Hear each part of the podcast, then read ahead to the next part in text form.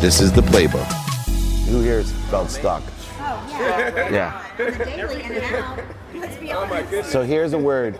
Here, here's a, a word that I live by, right? And, and I use the trash example for this. I infuse purpose in what I'm doing to enjoy what I'm doing, and I'm enjoying the consistent, persistent pursuit of my potential. I can never be stuck. I can never be stuck if I'm enjoying my pursuit, right? Because every single uh, lesson, every single challenge, right? I don't see. I used to think of challenges, obstacles, voids, shortages, build myself up because I overcame this, right? I only started with a loan for my mom, and th- that's bullshit to me, right? For me now, all it is is unexpected opportunity. So, because you know, only only a wet you'll appreciate this. Only a wet baby likes change. Nobody else likes change. So they see change. They see change as an obstacle, void, or shortage. So not me. You know, No. change to me is an unexpected opportunity. There are no. It's like every lesson in my life is a miracle. And I've infused this purpose in everything I do. And you know, I, have you heard my trash analogy? Because this is perfect for a mom. So I, I hated taking out trash.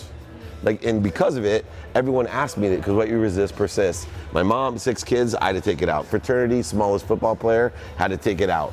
Three daughters, had to take it out again, right? and, and- and because I hated it, I'd screw it up. So if there was liquid in a trash bag, I promise you, it would not only drip on me, but only drip on me when I had my nicest suit on. If there, if there was glass in, if there was glass in there, invariably it would cut me. I would throw it too hard and then it would spill and I'd have to double, right? You, you can imagine. This, this is the way stuck, right? I was stuck taking the trash out as an analogy. Instead, what I did is I saw it as an unexpected opportunity. I started saying, wait a second, I'm wasting time, energy, and, and all these things on dumb trash. This is a gift. How can I make it a gift? I started thinking, what do I want? You know what? I'm helping so many people. It would be nice to have a little extra time during the day outside of my meditation first thing in the morning, just as a check stop to do a good deed, one, but more importantly, give myself time to think about what I want to be happy. Right? Because I can't forget throughout this journey what I want, because then I'm not in receivership. So then I said to myself, every time I take the trash out, I'm going to use that time to think about what I want to be happy. That's all. So all of a sudden, I'd see trash and I'd go for it because it was a two or three minute break. And I would, wouldn't rush it. I wouldn't be mad at it. I would never spill it. It never cuts me. And I felt good about it. The most remarkable thing, and you'll get this as a mom, both of you, is that I shifted my energy so much on trash that my 17 year old daughter, who is, you know, not the most uh, giving when it comes to helping out around the house, uh, the other day literally grabbed the trash and said, Can I take that out? I believe that I shifted the- energy, and the energy of it, it reminded me the only time that 17 year old did what I did, because what I did was when I jumped off the roof into the pool and she thought it was so cool and saw how excited I was, she immediately got up on the roof and did it. Well, I made the energy of taking the trash very similar, right? And she responded unconsciously or subconsciously. And so, infuse perfect. When you feel stuck, think of it as an unexpected opportunity. When I always say, stuck is like a, a blade of grass. Think about this: blade of grass is down here in soft dirt, and it grows and grows and grows. When it reaches closest to the breakthrough, the top, especially here in Arizona, it's the hardest. How does a piece of grass grow through the ground here? It's easy down here, it's wet and soft, but gets here, so what happens? It's like this all the time. And I see people all the time, I'm stuck, I'm stuck. And what I really want to say is, you're almost there. That's why you're stuck. You're only, you're, you're almost there. It, This is not almost here. This to me this is almost there. And that's when you know i think sports help me and dave you might get this feeling as well and john right? That's when you, you're when you're fourth and one and goal to go to win the game do you want to quit?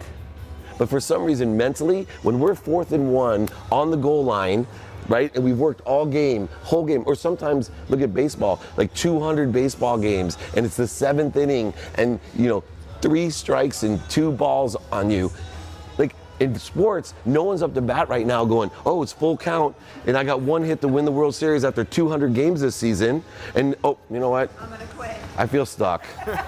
like, uh, like that's the silliest thing I've ever heard. But in real life and in business, we got this going right here, and it's like, you don't want your at bat? Yeah, this is time. You're almost there. That is why you do this, right? Exactly. It doesn't. And that's why so many people quit right there, right? Yeah.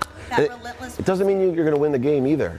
Doesn't mean you're going to win the game, right? That guy, unfortunately, unlike you, may have to go all the way back to the beginning of the season and may never get there again. But he's not going to quit trying.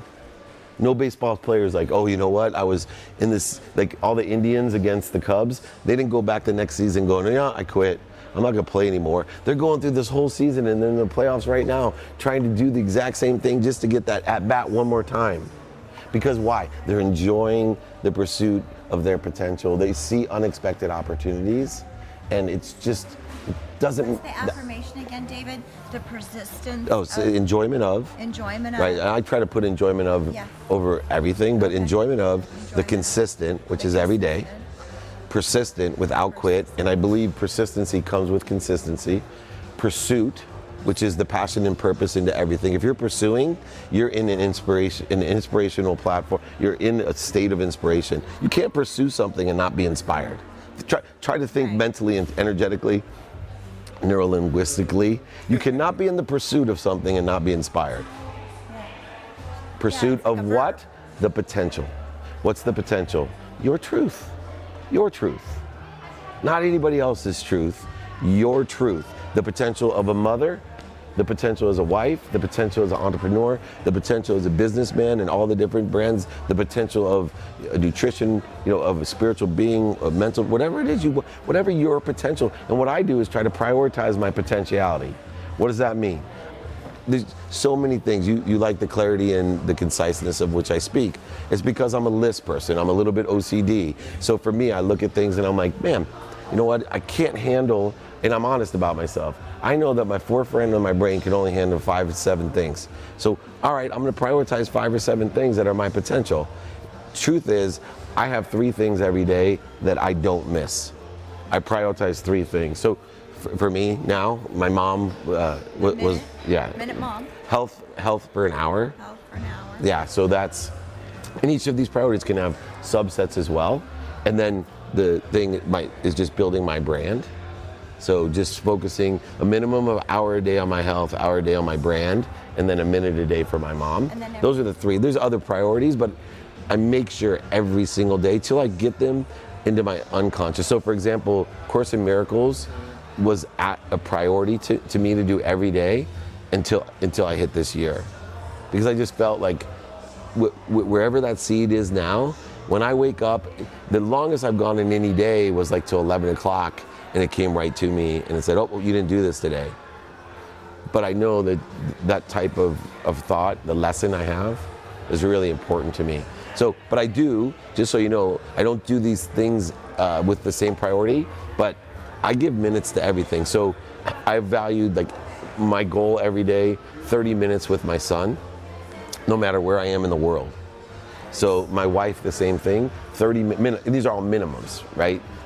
Minimum 30 minutes a day with with my wife, 30 with my son, and then combined five minutes a day with my three daughters. They're teenagers. Any more, they'd be sick of me. So it'd work. it'd work against me. But these guys will tell you while they're talking in the car, I was on the phone two different calls with two of my daughters That's like me.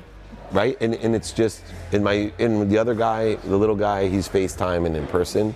My wife is FaceTime and a call, but you know, date nights or whatever. But it same thing with these employees, right? These guys I do every week training on Fridays. Now I've reached out in the community even farther than my company. Meetups. Every trip now has a requirement of a meetup and holding court, which is more business oriented. So I actually employees that these two guys are looking at there. Every trip we go on, they're looking at the calendar and they're planning a meetup around all the other activities that we're doing.